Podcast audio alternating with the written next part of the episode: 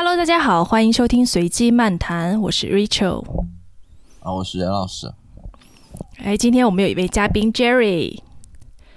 Hello，Hello，哎，欢迎，欢迎 Jerry。哎，Jerry 是任老师的同学，是老相识了。任老师，你可以说一下你为什么想请 Jerry 来聊一聊啊？呃，就是我我我其实以前是学工科的，就虽然我现在干的事情也挺莫名其妙的啊、但我以前其实是学工科的。那理想按按正常的路径呢，就我们这帮人应该就去哪儿当个工程师啊，当个技术宅男啊这样子的啊。嗯，但是也总会有一些这个比较自由的灵魂，就跳出了这个传统的路径，就走走到了一些我们觉得很酷的那个方向。那呃，Jerry 就是这样的，所以我特别想去听他分享一下他最近在做的事情。好期待呀！那请 Jerry 介绍一下自己。谢谢。嗯，其实我我我的经历也也蛮简单的，就是大学学的是工科嘛，和任老师是同学。然后毕业之后，呃，一直在其实一直在做技术，就是呃，在国内的一些大的企业，然后也到外企，也在外企呃做了大概十来年的技术吧。呃，从这个通主要是通讯行业的，通讯行业的这个工程师，到后来做这个项目项目管理，到一到这个产品经理。嗯，大概是在呃一八年的时候，呃，我去就从之前的公司辞职出来，然后呃跟跟朋友做了一个创业公司，然后大概这个公司做了一年多，呃，因为一些各种原因就就就我就退出了，啊，退出之后那个那个那段时间没什么事情做，然后呃就就一一方面自己在在在呃就是沉淀嘛，然后学习，然后一方面也在想要做什么。然后呃，因为我本身对这这个对这个就是文化类的东西，然后我相信大家其实每个人对对这种呃文化呀，对这种呃怎么说呢，艺术相关的这种领域，其实每个人都有都有自己的这种这种追求吧。然后呃，我我当时正好有这么一个空间，然后让我去思考，然后这去，然后自己当当时去去做了一番这种呃嗯、怎么说呢，这个。呃，自己的研究也好，或者说去去了解也好，我觉得这个好像好像未来似乎可以去从事这样的一种一种呃内容创作的这样的产业。然后大概看了一圈以后，根据自己当时的情况和各种各种这个评估吧，这个还挺复杂的，又不好不方便这个呃很详细的说出来，就是。就最后觉得做漫画是一个比较好的方向，所以我我就大概在去年的五月份开始就启动这个漫画的项目，然后做到现在大概是接近一年时间，所以现在这这大概是我的 经呃经历吧，啊，就这么多了。这个好概括，啊 对，所以我我我我觉得还是我们慢慢聊哈，我们也不着急，啊、所以呃，那 Jerry 跟我们想一想。你刚是一笔带过哈，就最后选了漫画。那你们的漫画具体是怎么做的呀？是做内容吗？自己去产生内容，还是？呃，现在有两块，就是呃，其实最最我最开始就是一直想做的，实际上还是那种纯粹的原创内容。实际上就是说它有故事，然后它有画面，然后它会它会在一些渠道去去发行出版嘛。这是这是一个很很典型的，就是我们小时候也都看漫画，然后。然后这个也是一个呃比较呃，我觉得是大家都想做的一种形式吧。然后当然，漫画其实我实际上后来也也发现了一些其他的方方案和其他的一些方向，就比如说这个呃商业漫画。就现在我们其实看网上的一些公众号啊，包括一些这个新闻媒体，其实它有很多以前是以这个文字或者图片呃或者说视频的方式，后来现在视频比较多。呃，那其实。这几年也会大家也可以看到有很多这种以漫画的形式来出现，所以它其实也有一定也有一定的这种商业的价值，包括这个呃公司的产品，它其实也有一些呃宣传的东西，还有这个产品本身的形象包装，这些都有都有漫画的空间啊、所以这这这可以分为两部分，一分一部分是纯粹的故事原创，一部分是这个呃商业漫画，它其实这两种都有，从商业角度来讲，其实这两。这两个部分都现在都在都在探索，这样。是你们公司大概的人员结构是什么样的？是都是画画的人吗？我刚听上去是说接个单子让大家开始画。呃，其实这个漫画，呃，漫画的这种创作其实还还呃相对比较简单吧，就是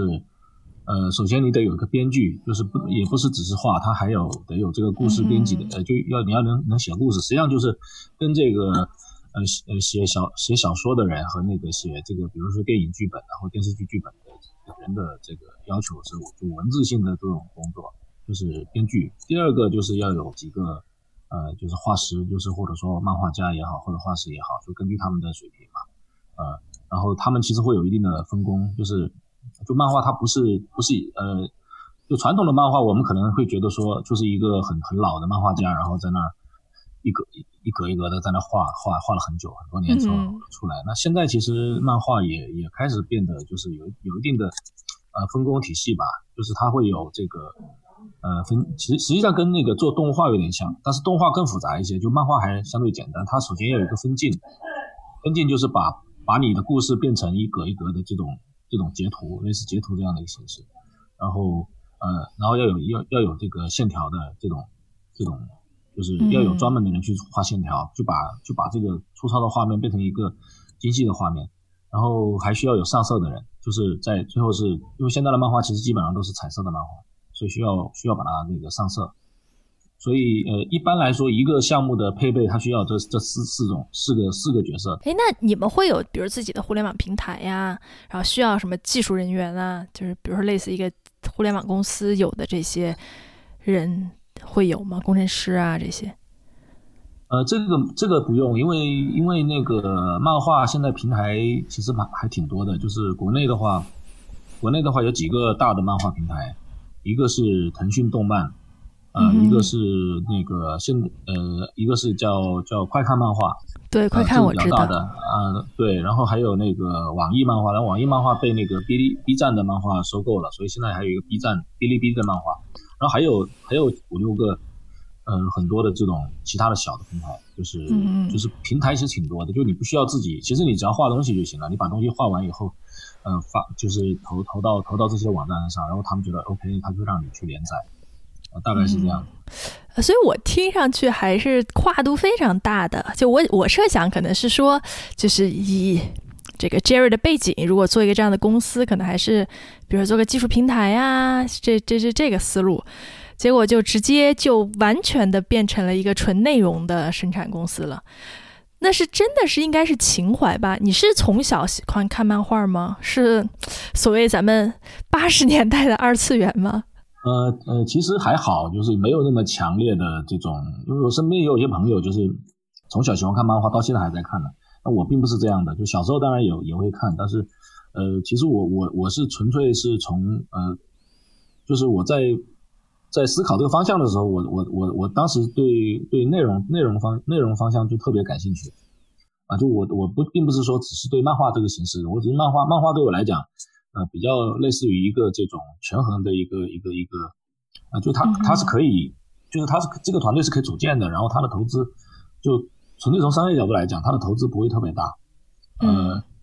那那实际上我也可以呃说一下，就是我我个人理解的这个内容创作的有几个。呃，形式吧，就比如说最最简单的，其实现在大家也知道，就是中国的这个网文是特别火的嘛，然后特别特别厉害，然后很多都改编成这个动画或者是或者是电视剧电影，然后那个呃，但网文这个这个工这个工作呢，基本上它是个人的完成的，就是说他必须要这个作者本身非常厉害，而且他特别有经验，然后然后呃一直在写，啊，这是网文的作者，然后再其实再复杂一些，就是大家知道这个。呃，这个电视剧啊，或者是电影的拍摄，那那那个就是属于一个是非常专业，然后他的团队也特别大，呃，耗时也非常大。就是你你你可能有个点子，但是你要把它变成一个真，呃，实际上可以呃播的东西，实际上是要花很多功夫的。然后从业人员基本上都是十年以上的从业经验。然后这个漫画对我来讲，我觉得它可能是一个切入比较容易的一个一个方向，就是就它首先是团团队化的一个工作。然后你可以去找团队去做这个事情，然后呢，呃，同时呢，它的投入各方面它相对我觉得比较均衡。另外就是，另外就是这个漫画它，呃，在目前，呃，这个，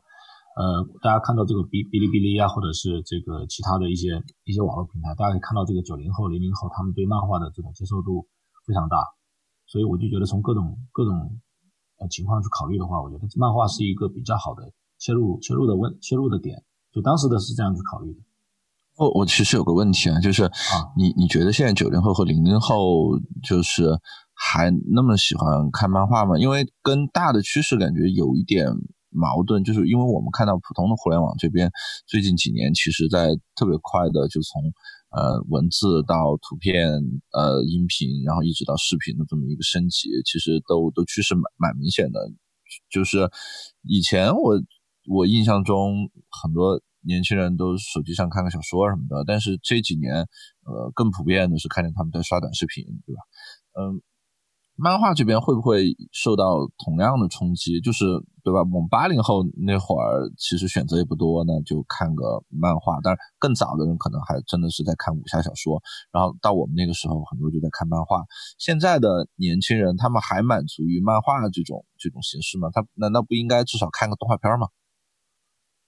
呃，我我觉得，我觉得，呃，确实是现在的那种这种这种载体特别多嘛。然后，呃，漫画其实它，我我的观察了，就是就是漫画这个形式，它其实更更在这个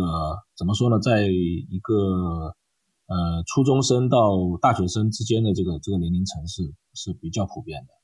呃，因为因为因为这这这个年龄层的人，他对纯文字的东西会有点接受接受能力会相对差一点。呃，不排除有很多人会去看，但是，但这个年龄，就像我们其实小时候也是这个年龄在看这个呃漫画嘛，日本的漫画当时是，呃，然后视频这块实际上它有一些带宽的问题，还有一些这种就是声音各方面，它有这个这个这种形式，它其实并不是所有的场合都合适的。然后漫画它可能在，所以我我的观察是，漫画其实在这个年龄层会比较会比较多。然后然后随着这个呃呃，当这批人他。去到这个成长之后，他进到职场，或者说呃呃走就是工工作了，然后他的面临一些社会压力，加上他的本身的这种对文字的理解会加强，那他那他可能会转向几个方向，就是视频的方向，或者是纯动呃纯粹的动画视频，然后这个呃纯文字的这种小说这个方向，就是就是他还是另外一点就是说，实际上还是因为太目现在的人他的信息渠道太丰富了。就我们小时候，小时候这看漫画就是，呃，有个同学买一买一套回来，可能大家全班传看嘛。那今天其实并并并他们没这个问题，就是你到这个腾讯漫画或者是快看漫上漫画上面看，就是免免费的这个漫画，就非量非常大。当然质量并不是说呃参差，质量也是参差不齐，但是但是这个他们能得到的信息确实是多很多，所以就是会产生很多多元化的这种这种。呃，这种需要吧，呃，去看的人还是非常多的。实际上，就有多少人活跃在这个漫画内容的创作领域？应该还不少。就中国画漫画的人，或者说想画漫画的这种呃呃年轻人，应该是非常非常多的。因为因为呃，我觉得很多人都会说我小时候看了什么，然后我长大也想成为什么。可能大家呃很多很多年轻人他们会有这样的一种一种一种呃愿望吧。但是呃。呃，因为中国漫画其实也是蛮时间蛮短的，就是我们比如我们小时候八零后，我们小时候就是基本上只有日本漫画嘛，然后可能会有一些香港的漫画，然后呃美国的这种美国的这漫威啊，然后 DC 这样的也是后来才进来的，然后呃，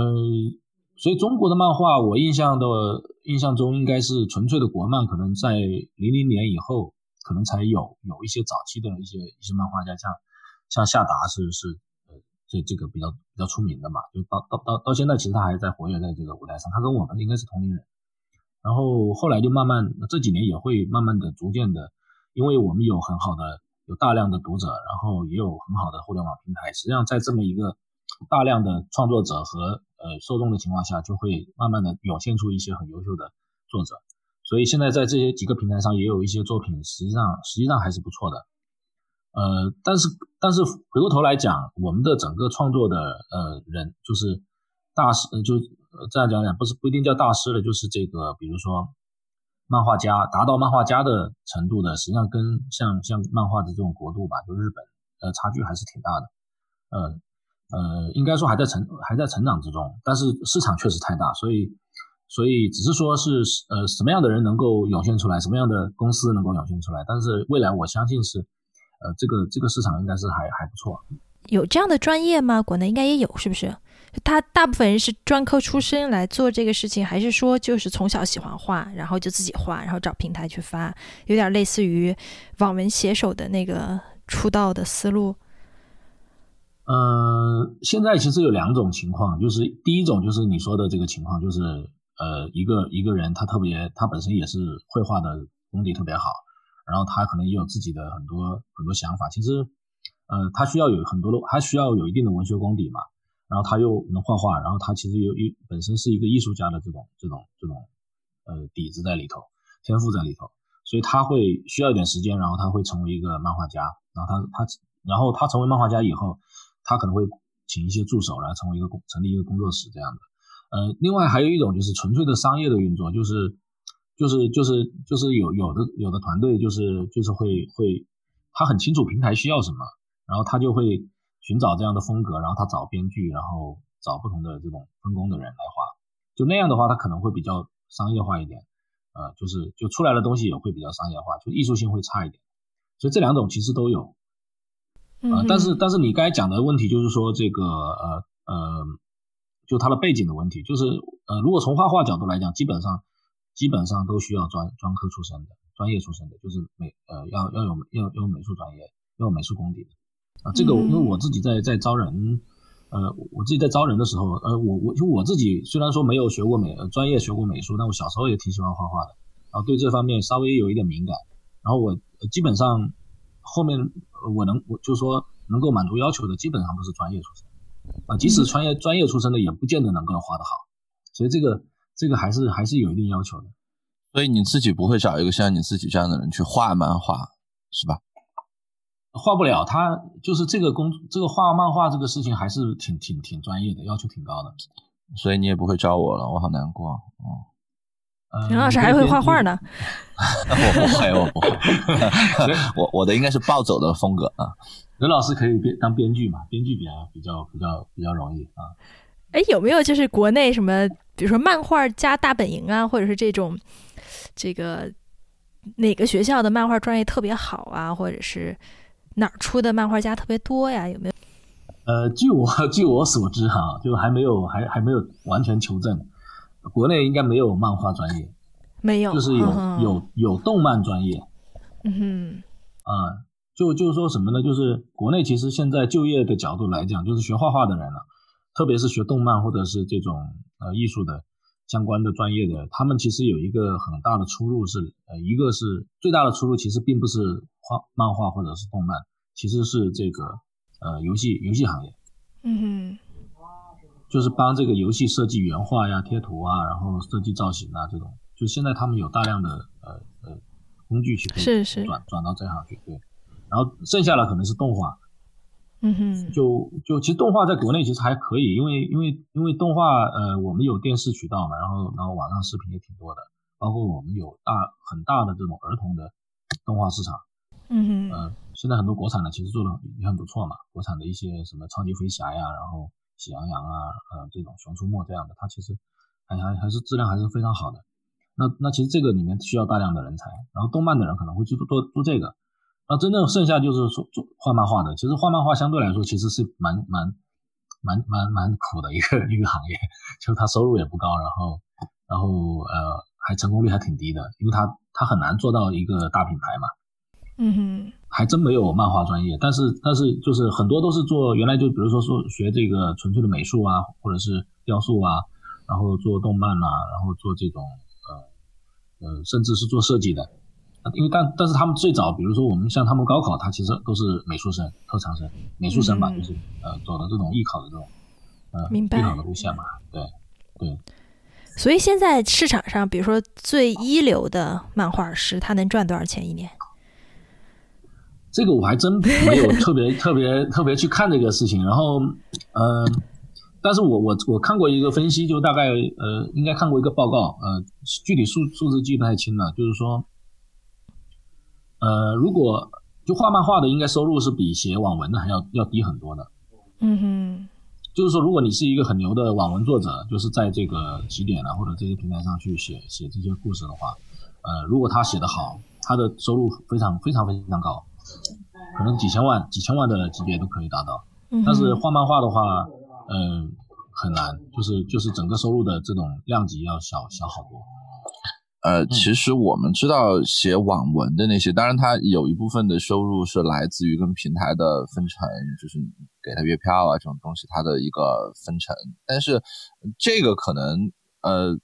更容易让把它推到一个百万啊这种量级，我知道的那种就是能到千万或者亿这种量级的呢，往往是依靠它的这个 IP 后续的这个改编，对吧？就是他呃写个《鬼吹灯》，写个这种东西，它可以改编成连续剧，呃，推到那个市场。呃，一一般认为就是视频连续剧、电影的那个市场，它的这个收入 IP 的收入可能远远大于你平时呃。一两篇连载的这个这个这个东西，呃，漫画这边是不是也会这样子？因为我们对标到日本的话，其实据据据我了解，那些呃我们看的比较多的呃比较熟悉的那些名作家啊什么的，他他其实可能有呃非常大的一部分收入也会来自于他后续的这个电影或者是呃。这个手办这边的这个收入，呃，国内的漫画家能够去去触及到这一块吗？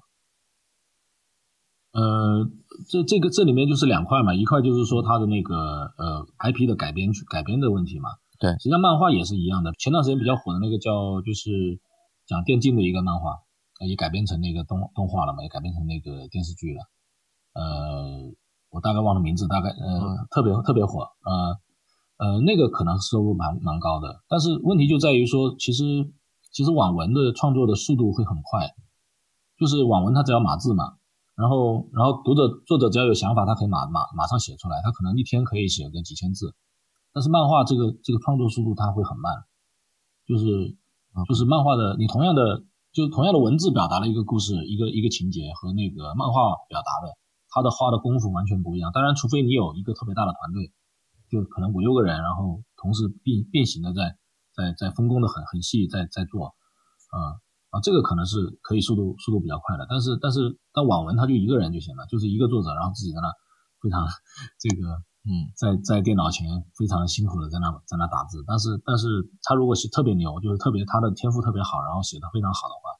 呃，确实后面改编改各种改编，然后出版发行，然后都会都会有很多收入，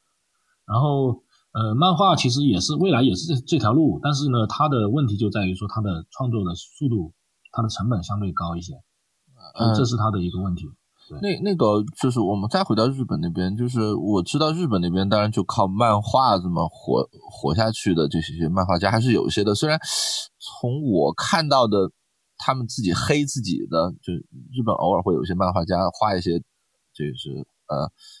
反映漫画家自己生活的一些漫画，然后从从那些这个故事里边看起来，好像他们过得也也不是特别好。但不管怎么说，那一群人还是就这么多年就一直这么活着。呃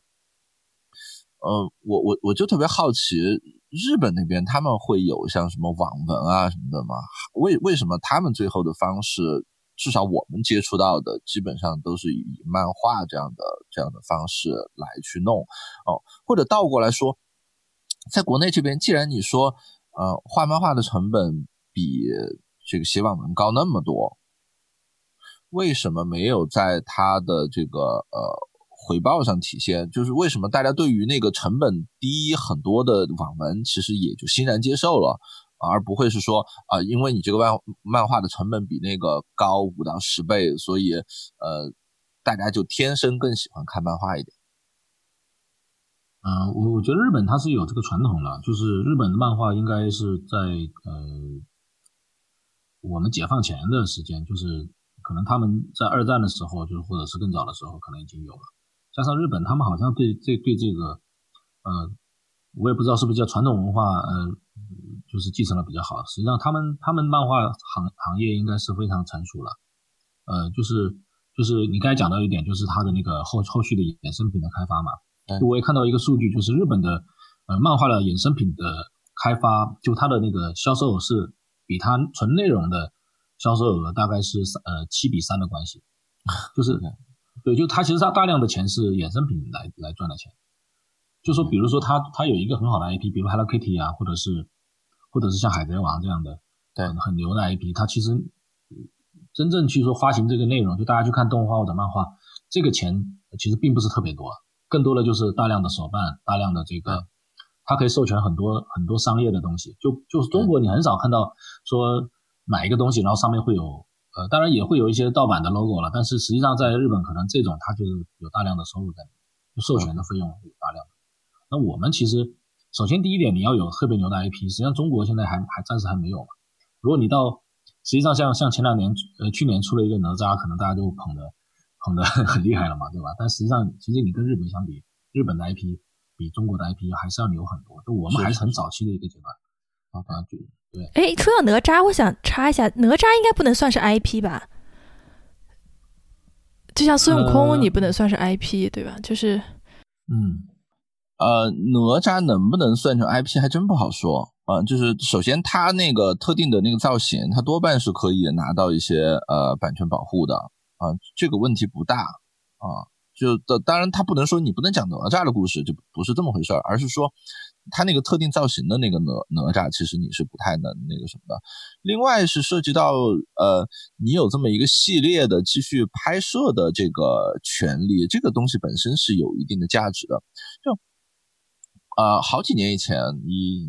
一一四年、一五年，呃，那个时候，呃，我我我碰巧跟一个那个呃《西游记》系列的一个一个一一个投资者，当时会有过有有过一些简单的口头沟通，就是当当当时不是拍了好几个西那个《西游记》嘛，好像拍了三个吧，对吧？一个是呃大闹天宫，然后是呃，然后最后有一个什么三打白骨精什么的，啊，那个。他其实当时就是一脉相承，由一个这个这个电影公司去接着往下拍的，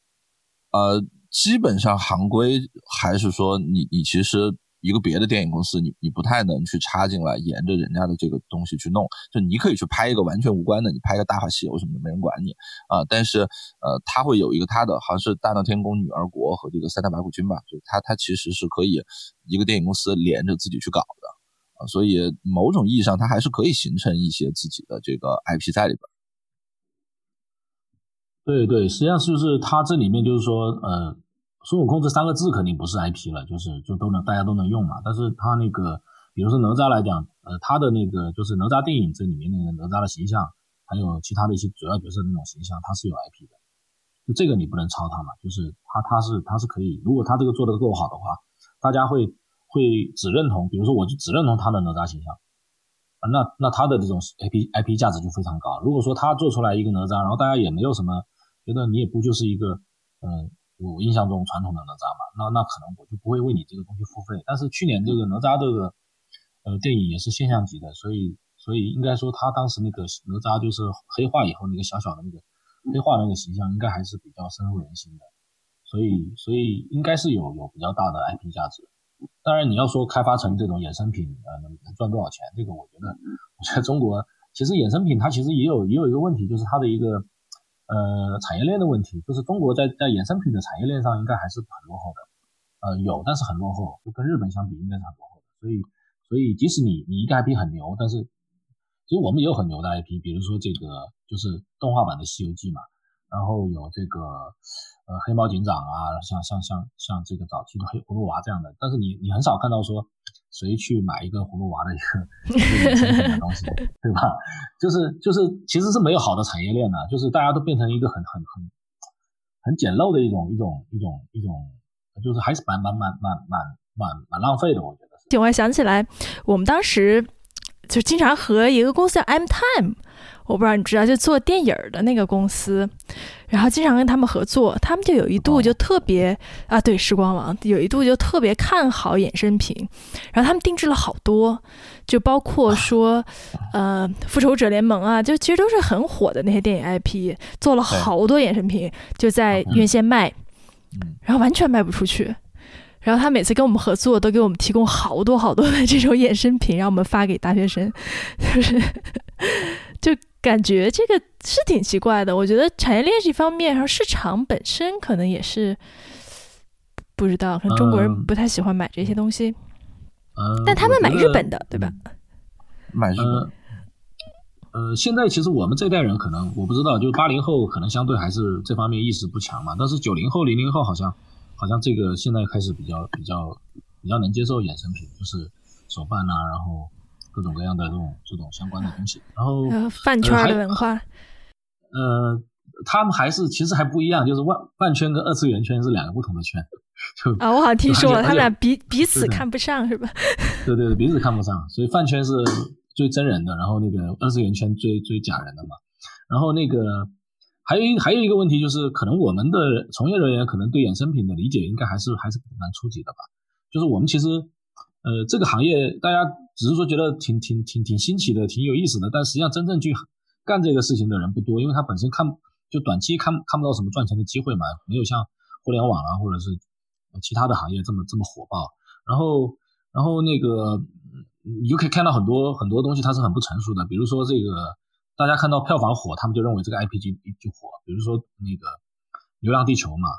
流浪地球》火了以后，大家就有人就把它就真的把吴把吴京呢，把那个什么，就《流浪地球》里面那些角色做成做成了一个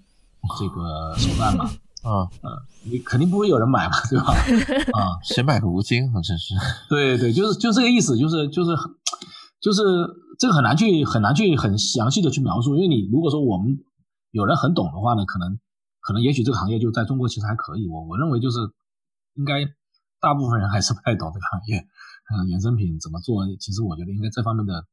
呃基础还是比较薄弱的。呃，我我的一个感觉是这样的，我的感觉是说有一些呃很好的这些呃衍生品或者 IP，它它不是在后期深造出来的。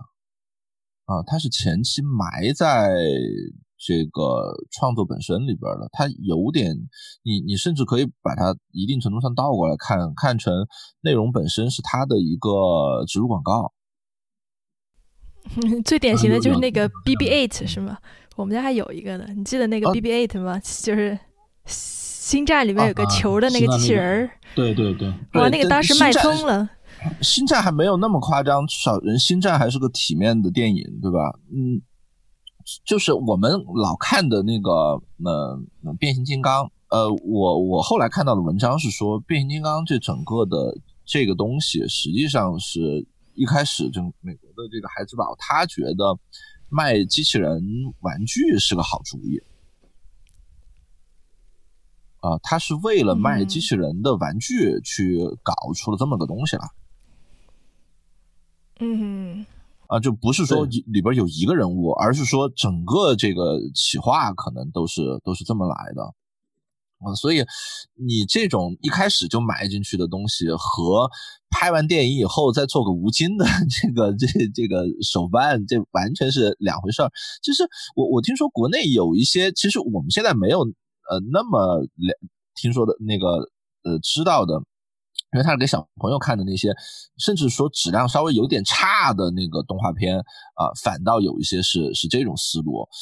比如说什么四驱兄弟啊这类，四驱兄弟是国内的吗？我我不太确定啊，就是好像有有有一些这种呃嗯动画啊，它其实一开始做的时候就是为了配套去卖玩具做的。其实这种还挺多的，最典型的芭比娃娃，对吧？就是嗯，先是有芭比娃娃，芭比娃娃有动画片。啊，他就没有嘛？他后来就觉得大家都觉得他应该有，他就有了一个动画片，然后又多了很多其他的这个人物。还有一个我不知道你知不知道，那个 Hot Wheels，就是因为我我儿子老玩那个小车，就基本上就全世界吧，最大的就产那种玩具小车，特别小，就是手手掌比手掌还小那么大，手指那么长的车。然后他现在也出动画片儿，然后也也有漫画。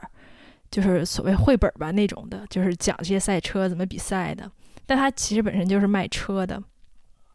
啊，对，就所以我觉得就是在他那边，好多时候有些的这个结合是在更早的时候就就就会有这个安排的。嗯，像乐高对吧？像其实这种先卖吗？动画对对，就是说白了，其实是还是消费者对人物或者对形象本身特别热爱。对吧？就相当于故事是它的延伸。嗯，对，不过日本我们当然也看到，你像《海贼王》这些，它肯定是从漫画开始的，它不，它不会是从一个游戏开始的。不过，呃，你让我想起来，确实你就觉得像《海贼王》这样的，它卖个手办还挺顺理成章的，《流浪地球》卖个五金就就就就就不是特别能想象啊。我我当然知道，好像《流浪地球》在做一些那种呃拼装的玩具，就是那个仿乐高啊这类的东西，那个好像还还还还会有一些人买啊，就跟那个星战的乐高那个那个调调一样。不过。呃，哎，我是说，如果真要做呃周边的话，其实你需要让观众把从故事的喜爱，或者从电影的喜爱，然后上升到对人物的喜爱。嗯，我我我我觉得就是你得在一开始设计这个故事的时候，最理想的是你在设计这个故事的时候，你是你就会设计出来一些容易呃手办化的一些一些形象。Jerry，你们有过这样的尝试吗？呃，我觉得这个想法是是是对的，就是就是，但是但是他可能，嗯，就是做起来，我觉得需要很长时间，就是就是它其实是一个很长期的一个有机的一个过程，就是美国也好，日本也好，他们其实在不管是从动画、动漫到到它的那种玩具衍生品，它其实是我估计就是我们今天看到他们很成熟啊，就是就是你中有我，我中有你嘛，然后但是它其实是早年。就是可能他们的发展历程比我们悠久太多了，所以，所以我我我觉得我们的人，我们的从业者应该是在，嗯，也在想学习模仿，但是可能还是刚才讲的一个各种原因吧，就是市场的原因，就是受众的接受度的原因，这个购买力的原因，还有这个产业本身的成呃产业链本身的成熟的成熟度的问题，就是这个我觉得是属于怎么说呢？就是它真的是属于一个。呃，内容产业真的是一个比较比较复杂的东西，就是跟我们这种工业，我们其实现在还是处在一个工业化的一个阶段嘛。工业化就是我们的这种制造业，然后还有我们当然现在也有互联网行业，但是我们会分析一个问题的时候，我们会把它尽量把它的把它给拆解，然后变成一堆逻辑，然后然后这样去看，然后会认为我把这些逻辑条件都满足了，可能我们就会达到一个什么结果。但是在在这个文化产业，我我感我能我的感觉是，它其实还挺难这么去直接去弄的。就好多大佬都都，我们行业其实我们这个我们也看得到很多这个中国做做影视啊，做做各种行业的大佬都都觉得都想学这个好莱坞啊，或者是这种动日本动漫啊，日本的这个影视啊，各种各样的这种呃尝试，但是最后都都不太成功嘛。就最后他还是有进步的，那这个进步。就是离离我们想要的那个状态还有点远，就这个很难，我也很难去说呃行不行？就是就是就是可能看起来好像满足这几个条件可以，但实际上里面这里头的这个人的水平啊，然后嗯产业链本身它的一个，我觉得它是一个很有机的一个一个一个部分，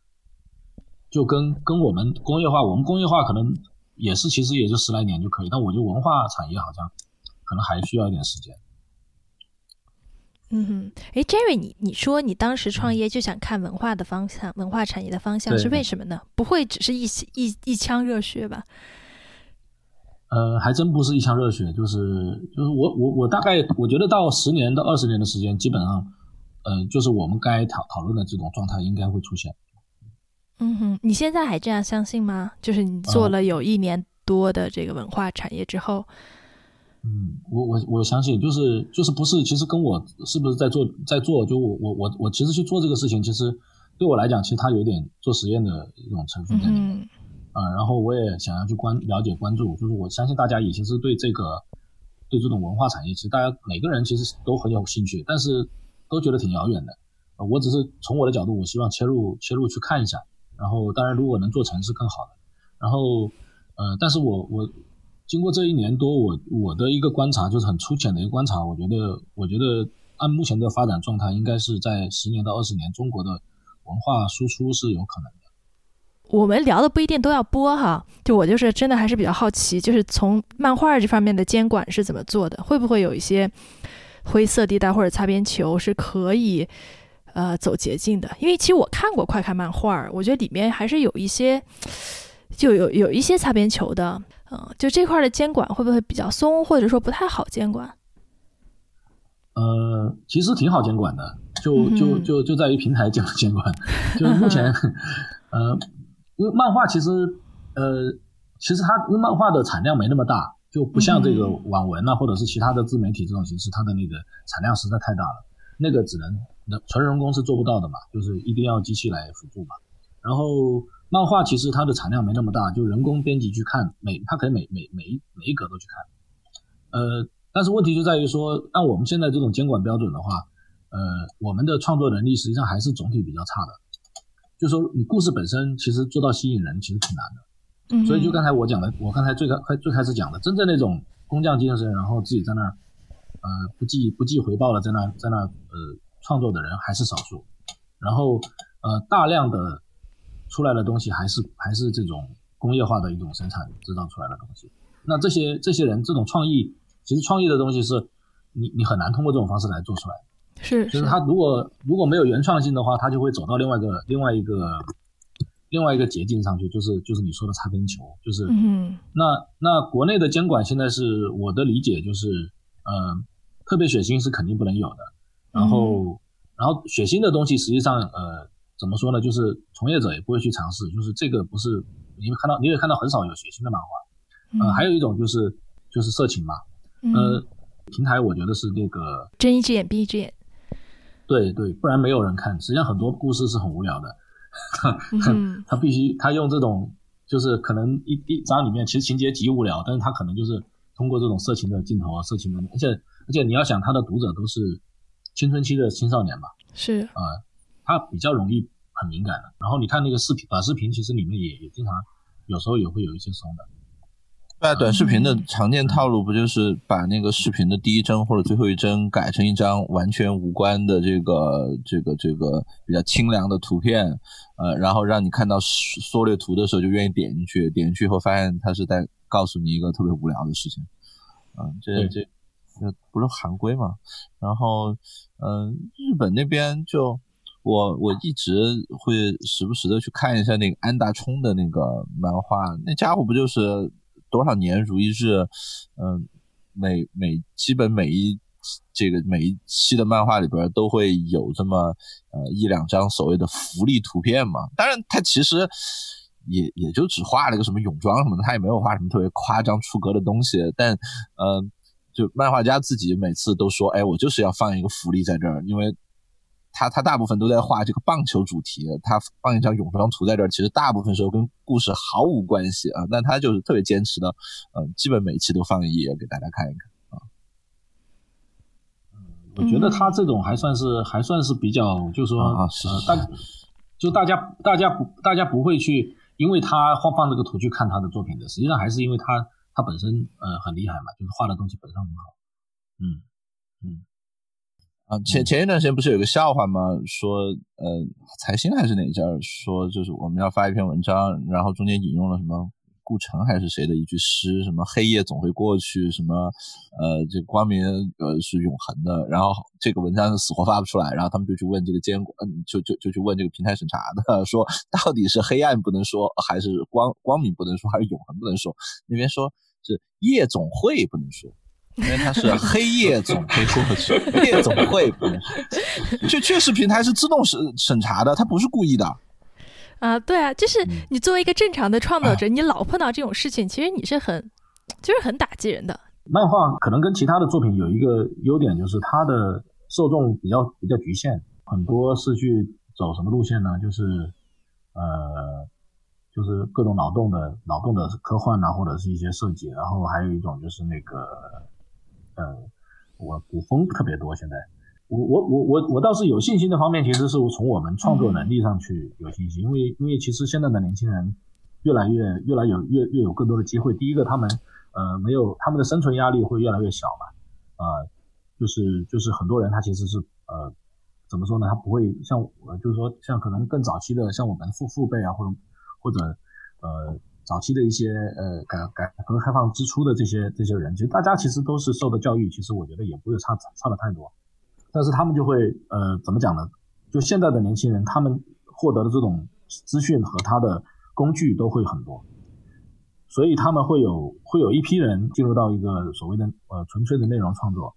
那么不是说每个人都能成功，但是这里面总会有一些人会出来。所以从内容创作能力上，我觉得这是两块，一个是你监管的问题，第二个就是内容创作能力。我觉得这个是两两两方面，这个也也是我我个人也一直在思考的东西，就是就是内容创作到底需要什么监管，然后创作的这种你去学的东西，比如说你经常看日本漫画，或者说你经常看呃美国的漫画，或者是哦好莱坞的电影和各种各样的，然后你就会会创作了嘛。然后其实你的根你的本源在哪里？那日本日本画漫画，它一定不是抄美国的。美国也肯定不是抄日本，那中国的源头在哪里？现在我其实我我我个人其实对这个问题特别感兴趣，但是似乎目前还没什么答案，就在还在还在研究之中。你你觉得中国的漫画不会直接从网文这边出来吗？我觉得呃，如果中国的网文先能发展起来，那至少可以先解决故事这边的这个，然后有没有可能由它来拉动中国的这个漫画市场？那这个现在已经有很多了，就是就是网文改编的挺多的，嗯，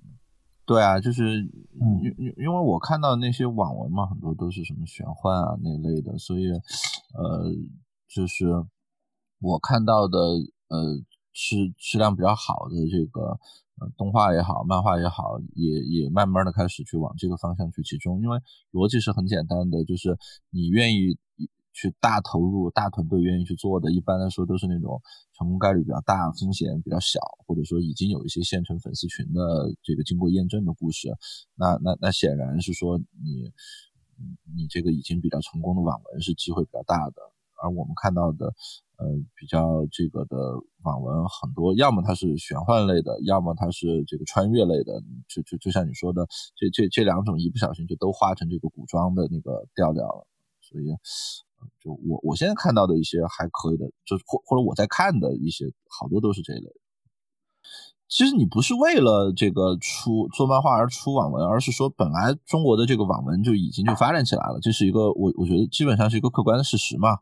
啊，可能也是由于前边那个阶段的这流量有限，呃，就是国内这些做网文的平台作作家他们已经找到了一条呃很好的这个这个这个。路路径已经打通了，那所以那边基本上会比较稳定的就会输出出呃这种还可以的这个故事，这个可以不一定是属于符合社会主义价值观，也不一定是属于外国人会喜欢，嗯，他至少会属属于他在中国能够圈到一堆粉丝，或者圈有有一堆有一堆人愿意看，那嗯。他就拿这种东西去顺着做漫画，或者顺着做动画、做电影啊。这两年其实都都都见的蛮多的啊。而且因为它都是这一种，比如说我们像什么《鬼吹灯》啊这一类的，它它是一些经过验证的这个 IP，所以呃下游的这些公司也比较敢投啊，对吧？一个网文改编的电影。那个普通的谁敢谁谁敢下头啊？但是因为它前面已经是经过验证的了，呃，现在你会看到的，呃，什么《盗墓笔记》啊、《鬼吹灯》啊，呃，包括一些这个奇幻玄幻类的小说，像什么《择天记》啊这一类的，呃，都是都是很高举高打的，呃，嗯，投入很多很不错的这个演员啊团队在在在在拍，那一个本来就不错的剧本，加上后期这个还可以的投入。他还是有非常大的一个机会，能做出一个质量合格的东西的。大家也都是说，比如一个故事，它现在一个小众范围内能够火，然后把它推广到更大的媒体平台上去。但现在的问题是，呃，我想说的是，网文的媒体平台和漫画的媒体平台到底哪个大？就如果一个。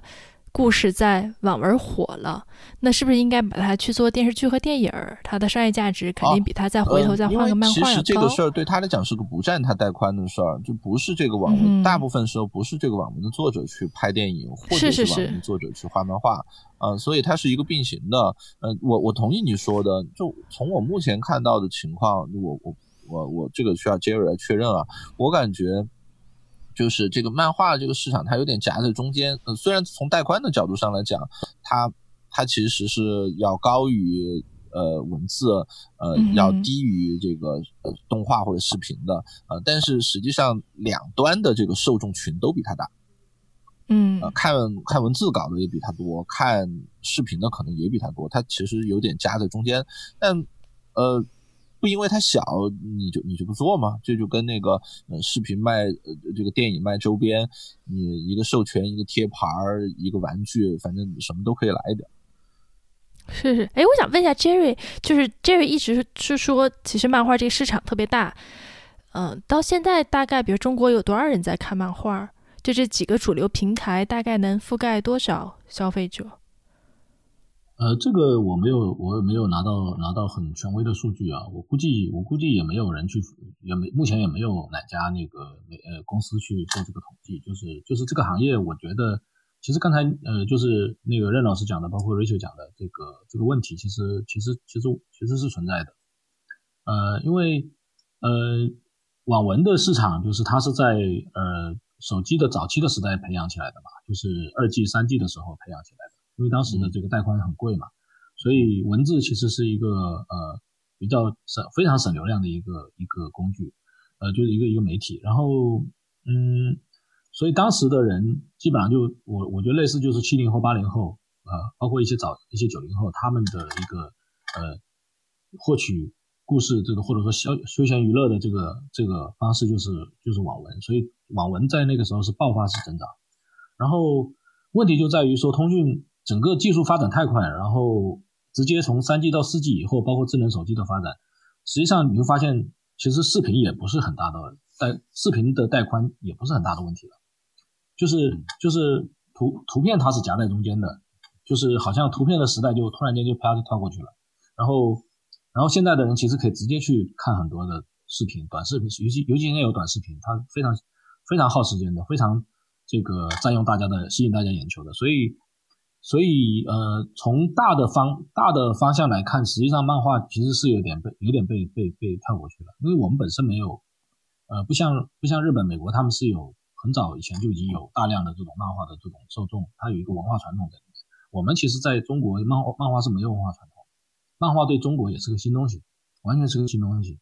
呃，唯一的一个机会点就是说，他的那个现在的年轻人，他们其实是更多的是看日本漫画起家的，然后他们对这种国产的漫画是有一定期待的，所以这个这个传统是在培养之中。当然，它的市场的规模，我觉得呃。就是从我刚才说的这个，从从漫画从业者的收入来讲，其实漫画的漫画的市呃市场应该是远远低于网文市场，那更远远低于这个影视市场。但具具体什么样的规模，我觉得我我我也没有这个数据，也不好不好也不好说，但是是蛮小的。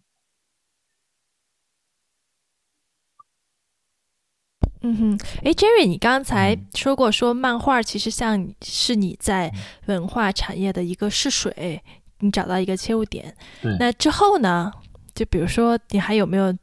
试水了漫画以后，你肯定也学到很多东西。然后，如果继续再往下走，你觉得你会做哪块市场呢？呃，其实，呃，怎么讲？它有两个方向了。一个就是你如果说本身有好的故事嘛，就是就是我觉得是这样的，就是。呃，网文的时代我觉得会过去的，就是网文时代会过去的，就是现在的年轻人他会越来越无法接受直接看文字，当然文字的东西会越来越变得更更的更加的这种呃叫什么呢？就是就是呃更他会往更深入的方向去走，就是更更复杂、更更有这种哲哲理性的东西，就是你呃网因为网文还是一个快速消费品嘛，那既然是快速消费品，那实际上它会慢慢的。敌不过这个视频或者说漫画的形式，那所以说网文会慢慢消亡。那实际上我会觉得说原生 IP 就是这个故事原生的最早的形态，有可能漫画是形成一个呃有机会去接接手的这样一个一个一个一个一个，它是一个载体，它是有机会去接受网文的一部分的功能，就是作为这种原创 IP 的最早的载体。就是有现在你会发现有很多漫画，它实际上是也很多是没有没有网文的，但是有一些是网文改编的。但是慢慢开始你会发现有很多动画或者是电影电视剧，它是直接从漫漫画来改编。所以说一个方向就是说，你如果说能做出一个比较好的呃 IP，就是漫画的 IP，那实际上它是有机会去做去做后面的后面的授权嘛。那这个本身它是有收入的。呃，另外一个当然你可以去往往往往那个动画或者影视方面去走了。啊，这也是一个方向，因为因为漫画到动画还是相对来说它还是有机会的。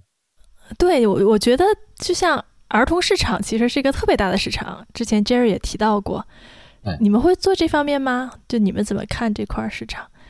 就你看像小猪佩奇，对吧？我觉得应该赚了很多钱。对，其实如果从市场角度来讲，应该去做儿童。现在，因为我我我做这个事情，它其实呃不是特别，就是说当然也有商业化的考虑，但是我我我我还没有特别的，就是就是只只从商业化考虑嘛。我觉得儿童市场第一个做的人也挺多，然后然后他以我的这种呃本人呃就我自己的一些呃理念也不是特别一致。我觉得儿童这块呃很重要，但是我我我对这块不感兴趣，就只能是这样子。但是从赚钱角度来讲，目前儿童的其实。就就另外来讲，儿童的监管是最最少的，就是你你本来你很多很多内容你本来在儿童儿童市场你不能做嘛，那就反过来说，你你原来能做国外在儿童市场能做的，你在国内基本上也能做，它跟国外是相对来说监管是差不多的。那那那那其实就在于这个呃青少年市场实际上是一个就是一个还蛮蛮蛮空白的一个地方。就是就是机，它看上去有机会点，我我不确定它是不是呃未来一定会有大量的呃经经就是经济上的这种商业上的价值，但是它的这个文化价值是有，文化价值是很很大的，因为现在的中国的青少年，他其实到了你会发现现在的中国的小孩是这样的，就是他在可能上小大上中初中以前，他是一直可以看看很多不同的动画片，甚至有很多国产的很好的，呃也做的非常质量非常好的一些动画。然后他到了初中以后，他就没有没有东西可以看，他就会转到日本的或者是美国的漫画圈。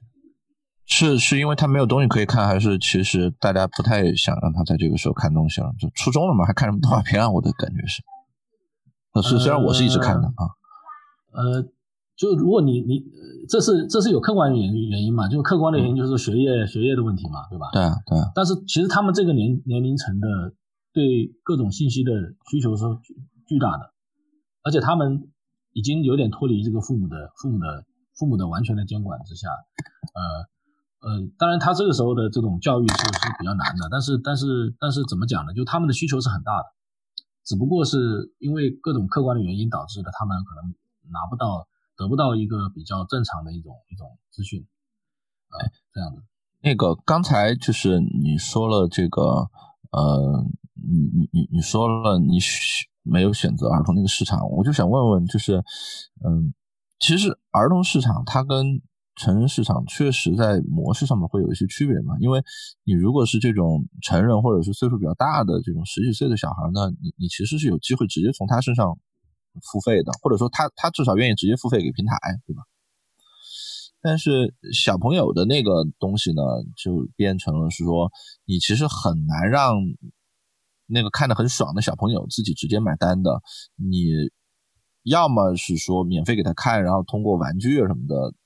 让他买单；要么就是你你干脆一开始就是得让他的家长来去给他付这个看呃漫画的这个费用。所以从这个东西上来讲，模式会不太一样。我我想先确认一下，就是你现在做的这个受众。你的设想的盈利模式应该就是他直接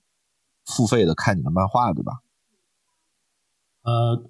如果说是直接变现的，当然是这个，就是你有很大的用户群，然后他们直接会看你漫画，他需要付费嘛？就是你你也可以，你的漫画有付费模式，有免费模式。对，免费模式就是平台会给你分成分一点广告费，然后付费模式就是他要看你的，比如说前面十二十章可能是免费的，后面的章节全部是付费的，那么就直接收钱了。呃。这个来说，就是其实你讲的是对的，就是就是在大一点的呃这个年轻人的，他们是有一定支付能力的，他们因为这个费用也不高嘛，就是可能看一张就几块钱这样子。对。呃，然后那个小孩的好处是什么呢？就是因为中国你也知道这么多年都是独生子女嘛，然后其实现在放开了，其实也不会有太多小孩就家里面。然后呃，总的来说，家长对小孩的要求还是比较容易满足的。所以这里面跟玩具啊，跟这个各种各样的书啊或者什么的衍生，就是说儿童的东西其实衍生品市场还 OK，嗯，所以所以所以它的它是有比较明确的呃利益链条的。然后这个刚才讲的青年的这个市场，嗯，其实其实前面我们都已经谈，其实都有谈到这点，比如衍生品，就是假设我们国内已经有比较很好的国国产的呃呃这个漫画 IP 也好，或者是动画 IP 也好，就是针对青少年的。它的衍生品一定是一定是很有很有很有这个价值的，一定是很有价值的。就是从这个从这个角度来讲，其实它是有就除了刚才讲的直接付费以外的，它是有除了大家讲的，还有一个改编，就是影视改编，还有一个就是衍生品。我觉得衍生品市场在国内也是会起来的。嗯，哎，我同意 Jerry 说的，其实青少年这块的文化消费真的是挺大的一个空白，就不光是漫画，其实不包括图书、包括影视作品、动画，其实都挺空白的。对，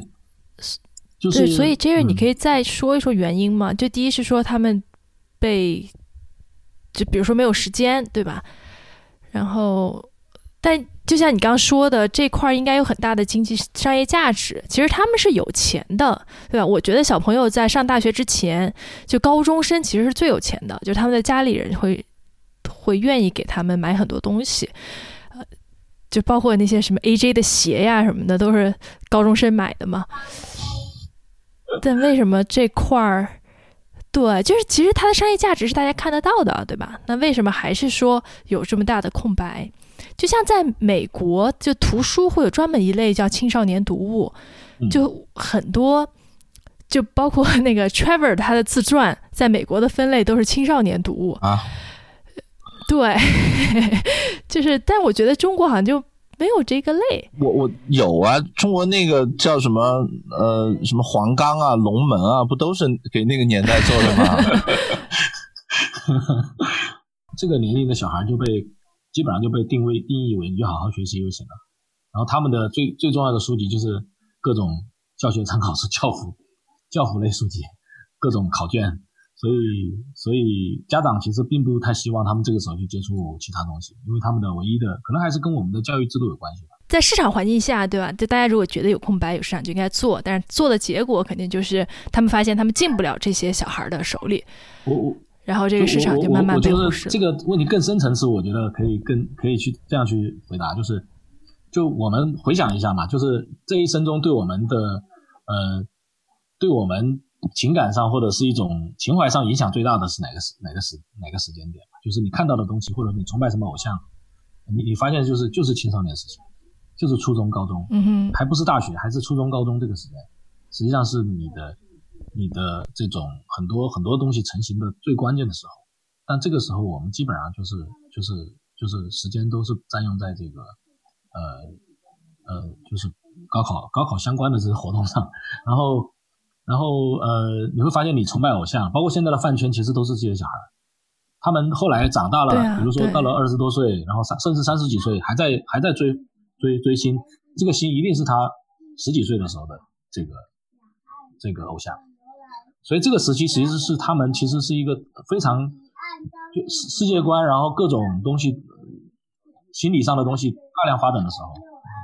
就我们小时候这个时间，其实也没有太多好的可以看。所以就会看很多，呃，偶尔会传看一些日本的漫画呀，然后，然后我记得那时候，像像我小时候就特别崇拜那个乔丹嘛，那我其实看篮球也是在那个时候看，然后到了大学我就不看了，然后就到我到我现在还是特别对乔，比如看到这个乔丹的视频，我就还是特别激动，就是实际上很多情怀的东西就是那个时段，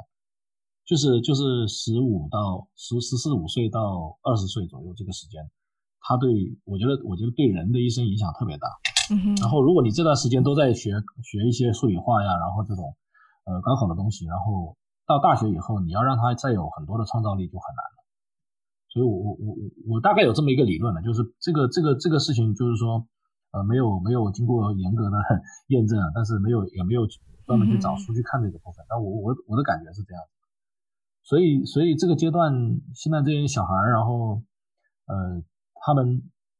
我我还有一个特别搞笑的一个事情，就是就是我们国内这个呃内容创作不是监管要求，之前有一句有一个有一个有个梗是特别特别特别特别有意思的嘛，就是建国以后的动物不能成精嘛，这是一个呃对对对，后来我一看我说这这个很很奇怪啊，因为因为很矛盾，就是所有的小朋友在小时候看的动画片，所有的动物都是会说话的，然后突然间。到他们长大了，就是所有动物都变成动物，就说不了话，就不能就不能成精了嘛。所以我觉得这个是本身是有一定矛盾的。然后，然后当然我估计现在其实实际的监管会松一点了。前一阵不是还有个电视剧叫什么《动物管理局》？哎有看过吗？就是王子文，他是叫王子文吧？他们演的就是，就是都是成精的动物。然后有些人专门抓这些，就是一个现代的故事，还挺逗的。这个片我没看过，但是我估计，我估计这个这种题材，你只要敢敢画敢写，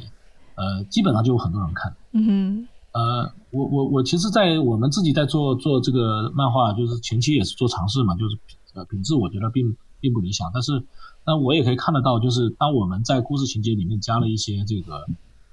鬼怪的东西，嗯，就如果你写的是很现实的，比如说你这段情节都是很现实的，就是感觉是真实也会发生的，呃，并没有人很很，就是你会发现所谓的这种评论啊、弹幕啊都会很少，但是你你当你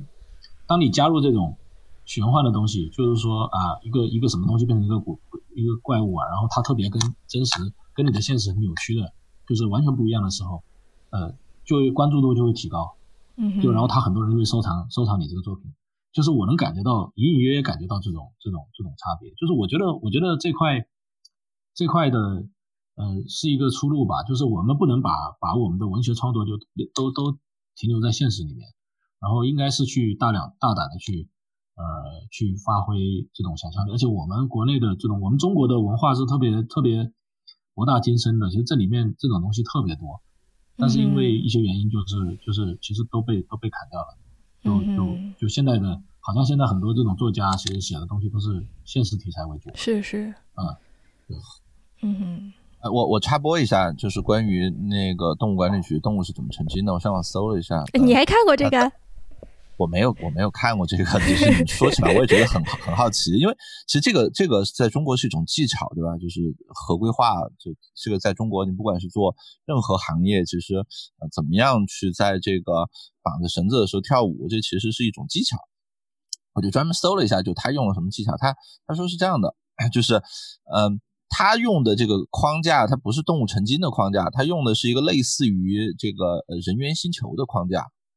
啊，他是说，啊，地球以前就被这个这个外星人入侵了，这个动物其实是外星人，然后其实就从这个呃人和妖精就变成了地球人跟外星人之间的这么一个一个一个一个逻辑了啊，所以啊，他是这么绕的监管。然后顺便说一个，就是前一段时间有另外一个呃网剧叫，哎呀，那网那网剧叫什么名字来着？我还很认真的看了半天呢，我怎么忘了呢？嗯，就 anyway，它是一个穿越剧，然后但是穿越剧好像现在也是受一些监管的。然后他怎么来解释这个穿越剧呢？他就说是，呃，有一个网文作家写了一个小说去跟人讨论，然后那人就说啊，你这个是不合情理的。然后两人就开始从讨论情节，然后就。就就插入到了一个假想的世界，就用了这么一个硬套的壳来避免了一个这个呃穿越的本质，所以呃，多费劲啊！中国的这，你 你你说中国的这些作家没有创造力，他们在绕监管这件事情上面是非常有创造力。嗯哼，呃，对，还有这个还有一个嘛，就是鬼片嘛，鬼片的话好像最后都是都是什么心理问题，然后各种。呃，就是有点像那个走进科学一样的，刚开始刚开始很玄幻，很很很很很那个很怪异，然后最后发现就是一个很普通的事情。就现在那个，但这种片实际上是没有，就是你最后这种，我我觉得这种片你很难成为经典的，就是它会在，因为你一看到它的真真实的架构以后，你不会去联想什么，因为它把你的把你的那个想象力给给断掉了。就可能你刚才讲这个动物成精的故事，刚开始他他没有告诉你他是背后是这么一个逻辑，当他最后告你，所以你刚开始觉得很挺好看的，然后你你还正想回味的时候，他最后告诉你哦原来是那样子的，有一个很科学、很逻辑、很很能够这个很很很那个很闭环的一个一个解释的话，然后你就会你就会突然间就哦就这样子，那这个故事就就过去了，就我只知道这个故事还挺好看的，但是呢，它没有衍生的价值了。就是，就我觉得一个好的作品，不管是文学的，还有这种呃这种动漫的形式的，很重要一点就是你要能够让让人家去去去去去思考、去想象嘛。嗯哼。就是对吧？就是你你如果只是如果只是如果我只是我把这个故事完完整整已经告诉你了，就是它的百分之百的东西已经全部告诉你的原理什么都已经说了，实际上就已经没有后面它的生命力就没有了。嗯哼。所以，像这个好的、好的、好的、好的作品，像比如说像美国的这个好莱坞的，比如《哈利波特》呀，比如说这个这个《指环王》，像他们这种，他们讲故事都都基本上是讲一半的，然后有很多东西他不讲，然后你就会去你自己就会去找很多资料，然后去研究，然后到底怎么回事，这个这个这种怪物是怎么来的，然后它为什么会在这里，实际上它就会有很多衍生的东西。哎，我们是好像很喜欢把啊，嗯，对我我就想到说，哎，像《哈利波特》这样的作品，如果在中国出，你觉得能出吗？但是它现在很火，对吧？它肯定有中国中文的翻译本儿，但就按照现在的监管模式，如果有人写了这样的一个故事，它能出出来吗？我觉得应该可以吧。嗯哼，我觉得《哈利波特》这样的形式应该是 OK 的。嗯哼，呃，因为他的话，我觉得如果是《指环王》，我觉得有点困难，但是但是《哈利波特》可能可以。呃，就是《哈利波特》它本身是青少年的视角切入嘛，然后里面的情节也也说实话也比较正正正能量吧。我觉得这个应该应该如果有有我们有这种水平的作家，应该是我觉得应该是。但我觉得我我为什么有信心，就是就是呃，其实我们也看到那个。呃，这次其实习大大也也提到了嘛，就是发扬传统文化嘛。我们的工业化其实也到一个，就是说，如果说我们工业化到一个程度以后，你后面这个东西接不上的话，也会出问题。嗯哼。所以，所以文化文化领域，我觉得在三到五年的时间，应该会会有一个比较大的变化。嗯哼。就是我们本身也也对自己更有自信了嘛。你原来可能是因为自己不自信，然后老怕西方的毒草啊，老怕一些这种不好的东西进来污染这个我们。大好局面嘛，然后，然后我觉得未来更有自信的话，可能反而会放开。嗯哼，我是我是这么去去理解的这个事情。我刚问了那个儿童市场方面，还其实还有一个方向，我觉得也是我特别感兴趣的，就是虚拟世界。其实包括这次疫情之后，会发现大家可能更依赖于线上的生活，像其实包括游戏，对它就像是一个虚拟的世界。我其实一直是相信说，之后人的生活会有很多东西会搬到虚拟的世界上面去。其实漫画也是一个虚拟世界的入口。我不知道 Jerry 有没有想过这方面的事情。呃，对对，我我我我同意的，因为这个就是其实就是我们说虚拟世界，它其实你可以理解为精神世界嘛。就是你，其实精神世界跟跟你的物理世界，它其实本身就是就是两个不同的世界。嗯，就是你你比如说我生活中我可能是一个呃呃程序员，或者是我是一个打工的打工者，或者是一个这种，甚至说我是一个呃工厂里面的工人，然后我做的事情就是机械化的，每天在干干同样的事情，但是我我的精神世界可以非常非常丰富。嗯哼，就这个不是不是一定一定一定是需要去呃。说啊，这样的人他就不不配拥拥有那样那样的精神世界，就是说物理世界跟精神世界可以差别很大。就就前段时间不是特别火的那个有一个大师嘛，就是流浪大师嘛，然后大家说他这个身体在流浪，但精神是非常自由的。呃，我觉得我觉得这个就是回过头来讲，回到回到我们的产业商业角度来讲的话，也是一样的。就是现在这种这种大量的这种互联网的媒体，然后媒体形式，实际上就是给大家呃。大家在生活中其实并不见得有多么精彩，但是在互联网世界里面，大家都过得很很滋润嘛，嗯哼，然后成本就特别低，嗯，所以这个事儿还挺，呃，挺深层次的。就是说这里面有两个问题，就一个问题是我们对这种虚拟世界的创造创造力的问题，就是你你你能能能不能创造出好的东西啊？因为受众是有的，受众是没有问题的。就是说第二个问题就是受众的问题，受众我觉得已经解决了，就是我们其实。中国的这些呃互联网的受众，或者说媒体的受众，呃内容的受众，其实它我们因为我们也会看国外的东西嘛，美国的、日本的，呃各种各样的好的东西，我们其实的品味是相对其实是比较高的，呃但是国内的内容好像似乎还满足不了了吧？国内内容相对来说现在还是比较简，呃就从从水平来讲跟国外的相比还是有点有点有点差距，所以所以呃我觉得虚拟世界是一个嗯。应该来说，未来也是一个很大的方向，因为现在其实已经是很很火了。就是我们每天，我们我们坐在家里面，坐在沙发上，或者是呃下完班回到家，然后你一直刷手机，刷刷手机的过程，你就进入了虚虚拟世界，包括玩游戏。嗯，实际上这个是一个，就把你的时间变变成一个虚拟的东西，把你的时间用在虚拟的呃事情上面。呃，关于你你说的，就是你你觉得国内的这个用户欣赏水平有了这一个东西，我我不是特别确定的。啊，就就因为国内嘛，就是还是那么大个国家，对吧？十几亿人，那它其实还是比较这个什么的。就倒回去说一个比较老的话题，就是很多年大家就老是说，哎呀，这个央视春春晚怎么做成这个样子？谁会看这个东西？但是你会发现，他每年还是坚持按这个调调做。我后来始终有一种怀疑，就是说，实际上是不是那个东西才真的代表说中国的平均的欣赏水平？因为你你发现他不是没有能力做的更文艺一点，就文化部每年的那个春晚就会做的更文艺一点点，啊，就是中国不是没有那票人或者没有那些，包括就哔哩哔哩的那个，你会发现，哎，它现在气息还挺重的，在互联网上很受欢迎啊。但是为什么明明明有这些东西的条件下，其其实 CCTV 每年的硬件也也不差，就每年搞出来都是那个调调，我就在想，是不是其实那个才是代表中国的这个受众，因为。最近新冠期间，我也经常在呃关注一个事情，就是发现大家在看一些什么样的新闻啊什么的，我还是发现说，哎，确实是身边有很多人，他对于这个呃包括新闻啊内容，他的这个鉴鉴鉴鉴别能力，我都不说鉴赏了，就鉴别能力，他对真的和假的的这个鉴别能力其实是很弱的。所以有些时候我就会觉得，一方面我们要提倡说要言论自由，要应该允许多元化的东西，什么样的都可以，但是。另外一方面，你确实发现说，当你的这个呃读者和受众他就没有这个能力的情况下，你给了他特别多元化的，说实话中间就参差不齐的这个东西的时候，他有没有能力从中间去去伪存真，去去？把一个多元化的信息整理成一个完整的世界观，而是它其实会被这个东西整个就就冲垮掉，就类似于说成人你可以给他看一些比较复杂的故事或者是小说，但如果你给小朋友看的呃这种童话，一定是一个善恶分明的，谁是好人谁是坏人，对吧？我我我记得我小时候也老问这个问题，我我看一个故事一上来我就会套哪个人是好人哪个人是坏人，以以至于我刚刚开始跟着我爸开始看电影的时候就会变得就很痛苦，因为。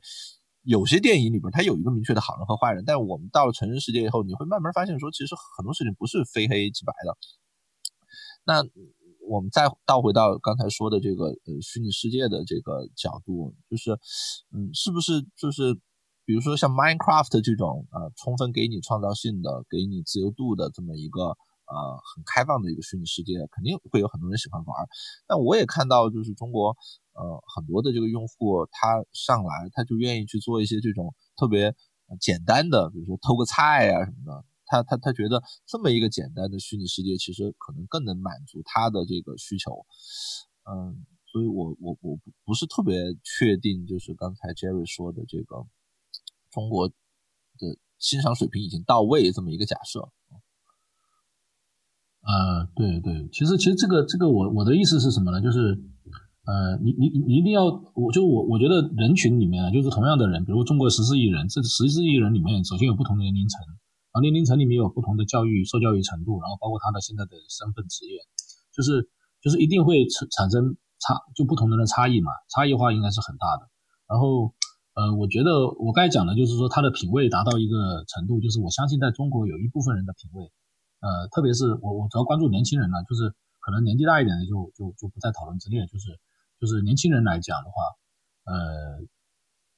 这里面也会有一部分人，其实他的品味其实是比较高的，而且年轻人，呃，里面，呃，就是达到这个程度的人应该是比较多的。当然，还是不排除有大量的人，比如说我就愿意天天刷抖音、快手，对吧？天天看那种小视频，然后，然后就三呃二十秒一个，然后特别无聊的，但是他他就短短期刺激你的感官，呃。这种当然都会有，然后然后也会有人是那种特别深深沉的，就是他什么这种网络媒体什么都不看，他就天天看书是吧？看一些特别深奥的东西，就是一定会有这种多元化的。然后，但是我觉得总体水平是在提升的。反过头来讲，这么多人，这么多不同的人，然后呃呃，水平就是说总体你的你的这个怎么说呢？你的你的层次也好，你的呃艺术鉴赏能力也好，在提升的品味也好，在提升的过程当中。呃，对创作者的要求也在提升，然后创作者本身的基础也也会有存在，然后创作者也会慢慢的往这个方向去走。但是我觉得，呃，一个国家你当然会有大量这种大众娱乐嘛，就就特别大众的，就是呃大家都看一看乐一乐就好了，就像春晚一样。实际上它实际上春晚，我觉得它是一种大众娱乐，就是它满足的是一个呃社会上可能百分之七八十都能接受的这样一种一种一种文化形式。然后它的调调就是，其实就是我们呃这么多年以来，包括我们自己，可能小时候也是看这些节目长大的。所以你今天去看春晚，它那种节目形式，我们也不会抗拒。呃，那当然我们的父辈啊，或者是更更早一些的，他们也也也能接受。呃，但是再往后就不好说了，因为现在可能有一些年轻人，他可能已经不看春晚了，或者他不需要看春晚，因为他在春节的时候，这个这个吃完年夜饭，他可以去玩手机，他可以去看看 B 站上的视频也好，或者是。现在像 B 站去年也有一个跨年嘛，呃，所以所以形式多样化以后，慢慢的会消解掉。我觉得这种结构会会慢慢的消解。就春晚这个结构，呃，它现在有点像一个精神象征，就是就是中国人的一个集体记忆的一个一个东西。实际上它的本身说文化传承的价值，就是没有人会记，基本上没有太多人会记得春晚上表演的什么，就不像可能九十年代的时候，你基本上想到春晚就会想到哦赵本山的小小品，然后想到这个呃。哦，流行冯巩的相声，但是，但今天你去想春晚看春晚的话，你就不会记得有什么节目了，你大概就记得，反正那就是一个大家吃完年夜饭以后就去坐在那儿，然后看跟陪着家人，然后一起一起度过这一段时间，呃，所以它的文化价值其实已经不是特别高了，我觉得，呃，但是在那个呃我们大量的日常的呃这种接受这些好的呃接受这种就我们那日常消费内容的时候。我们的品味是在提高的，就比如说你天天，如果你你天天看美剧，天天看这个，呃，追这个，比如《冰与火之歌》啊，像像像这个《西部世界》这样的比较有深度的电影的时候，你会发现你的你的层次一定是跟跟天天刷抖音的人还是不太一样的。呃，我觉得这个是一个大家的，呃，这就是我认为的品味的问题。嗯哼，我就想起来，我曾经看看过一个调研，就说中国看过美剧的人一共不到百分之三。然后，但是我们会觉得我们身边的人好像都看美剧。对，你就就比如说那个之前不是王兴说过一句很有名的话嘛，就大家也都传传传播的挺广的，就是就是我们老觉得身边好像都是大学生，都是高学历的，实际上中国的大学本科学历以上的这个比例其实好像也是也是挺低的，具体多少忘了。就还是泱泱大国嘛，人多。对啊，其实我觉得像美国应该像也是有这样的嘛，其实也有很多他们的品味也不高的，就是一些农民啊，或者是其实每个国家应该都都有这样的，就是人群分布比例，我觉得应该是都有的。任老师说的一点就是，就之所以你会觉得说大家好像都很朴实，然后辨别不出来信息的真假，也是说大家一直处于在这样一个信息受保护的时代，没有人去培养过他说你要在纷杂的环境中去寻找正确的信息。对我，我我我觉得这是确实是一个呃两方面的问题，就是我我并不觉得这个状况是好的，对吧？就是毕竟你作为一个成年人了以后，还是应该让你看到这个真实的情况，就跟一一定程度上，我觉得。中国的老百姓就跟一个小朋友一样，就是是 big brother，就是始终就是来保护你，说，哎，这个你不要听，那个你不要听，这个是是是不好的，就是你你接受到很多信息都是经过筛选和甄别的。其实这跟小朋友特别特别的像，对吧？就我们其实也会。对小朋友去隔离很多的这个信息，但是呢，但有一天我们可能觉得说他已经长大了，或者说我们隔离不住了，然后他就开始自己慢慢接触，自己学会去这个。嗯，中国的嗯老百姓呢，很大程度上一直是 在被这个在在被这么长期的保护起来啊，所以我我不是不赞成放开，我觉得这个是应该是应该要逐渐放开的，嗯，但我的意思是说。可能他无法是说一步放开，就是昨天他还什么这个东西都没见过，然后明天你就把所有的这些铺天盖地的这个真实的东西摆在他面前，他一定会啊精神会有一个崩溃的过程嘛，所以可能他需要一个时间而已。嗯，对，这个这个涉这涉及的问题就比较复杂了。我现在的观点倒是有点有点不同，就是我我觉得其实没有什么绝对真实了。就相对是有真实的，觉得我们的呃媒体也好，以前以前当然我们也会有这种想法，就觉得好像呃很多东西禁锢了，然后然后呃不自由或什么的。但是我觉得现在其实来看的话，其实我们国内其实还是蛮自由的，就是至少说你的你的思想思想其实是不受不受影响的，只要你愿意学愿意看，其实你你该想看的基本上都看得到嘛。就如果你特别好奇的话，也肯定是都能看得到的。然后呃呃无非是说就是。就是普通大众，更大部分的人，他们可能就是说更加被动的去去接受信息嘛。那那这样的话，可能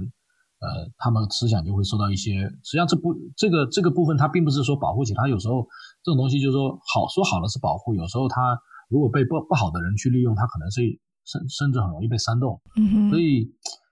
所以我觉得国内国外其实，在这一点上都是一样的，无非就是说，我觉得，呃，你要更多的去培养这样的知识的阶层。实际上，并不是说他有什么呃自由的思想，或者说独立判断能力。实际上，更多的是他自己本身要有足够的足够的知识，就是你必须呃吸收足够足够的多的东西，然后你的基思想的底层的架构你是比较本身就比较丰厚的。可能你你在看很多问题的时候，你就会就不会不容易被各种各样简单的简单的标题啊，或者是简单的叙述给给给误导。呃，往往就是很多人，大部分还是被动的，就是就是你说什么我就信什么，然后有一百个人说，我就觉得这肯定是真的啊。然后你没有所谓的这种批判的精神，或者说你没有自己的东西，你可能就最后最后很容易被影响。这个问题，我觉得从政，如果说回呃，就扯得远一点，就是可能说从政治的角度来讲，有的时候在这个阶段，也许不一定是坏事。就是中国其实现在的阶段还是一个，就我觉得就是工业化追赶西方的时代嘛，而且西方是肯定不让你，不希望你去去去往这个往这个方向，就是他不希望你追上他的，在在国力上面追上他的，所以他一定要拼命打压你，让他有各种方式来打压你，然后他可以把他文化里面的一些。一些其中一些部分包装给你，然后然后你你你你可能会觉得说啊，这些东西很好很好。实际上，西方的文化内核它其实你你是接受不了的，因为中国人的这种文化传统其实是根植在每个人的内心里面的。我也聊聊了好长时间了，对 Jerry，现在有没有什么你觉得想跟大家说的，还没有说到的？我觉得是这样，就是我自己还是本身还是一个探索阶段，因为本身我也不是这个行业出身的，然后我我我只是特别有兴趣，然后我进入这个行业，然后然后做一些探索，然后。呃，我觉得文化的发展，呃，真的是一个很长远的过程，而且真的不是不能用互联网思维来做。互联网思维来做这个事情，我看到的基本上都是全部完蛋。做这个行业，我觉得真的需要很长久的、持久的一颗心，就是慢慢来吧。就是我作为我来讲，就是慢慢的去。然后做一些尝试，然后慢慢的去培养团队，看看能不能做出一点东西出来。但是我相信这个大势是不会变的，就是呃，我们的年轻人他们的信息的丰富程度，包括他们现在对自己的这种要求，其实也有很好的平台、很好的工具。呃，在五到十年之后，这个行业会出现一个比较好的一个一个一个发展。现在还应该是早期探索，还是一个很早期的一个一个状态。嗯，所以。呃，如果说是听众朋友里面有这个对这个行业感兴趣的，我觉得就是说，呃，一定要有一个呃初心吧，就是你你肯定不是为了赚钱的，因为我刚才我们刚才其实讲了很多，就是这个行业其实从纯纯粹商业的商业上去讲的话，其实它并不是一个来钱快的一个行业，而且是甚至来说有点苦苦的一个行业，所以就是一定是需要有情怀也好，或者说你真的是呃愿意去做一些很深层、呃长远的思考的人。我觉得大家可以去尝试这个行业，特别是有一些，呃，如果有钱有时间，我觉得是挺好的。就像你一样有钱有时间是吧？呃，没有没有，我现在发现我我这呃这两个现在都有问题，所以只能只能把这个东西，对我来讲，我就把这个事情拉长了，啊，对，慢慢来啊，但是也也也不能中断，中断了就太可惜了。是是是。相信中国很快会出好的作品的。再次谢谢 Jerry 做客我们的节目。好，谢谢谢谢，嗯，很荣幸，很开心，今天聊得很开心。我们聊了很多，对，感谢大家收听随机漫谈，我们下回见，拜拜，拜拜，拜拜。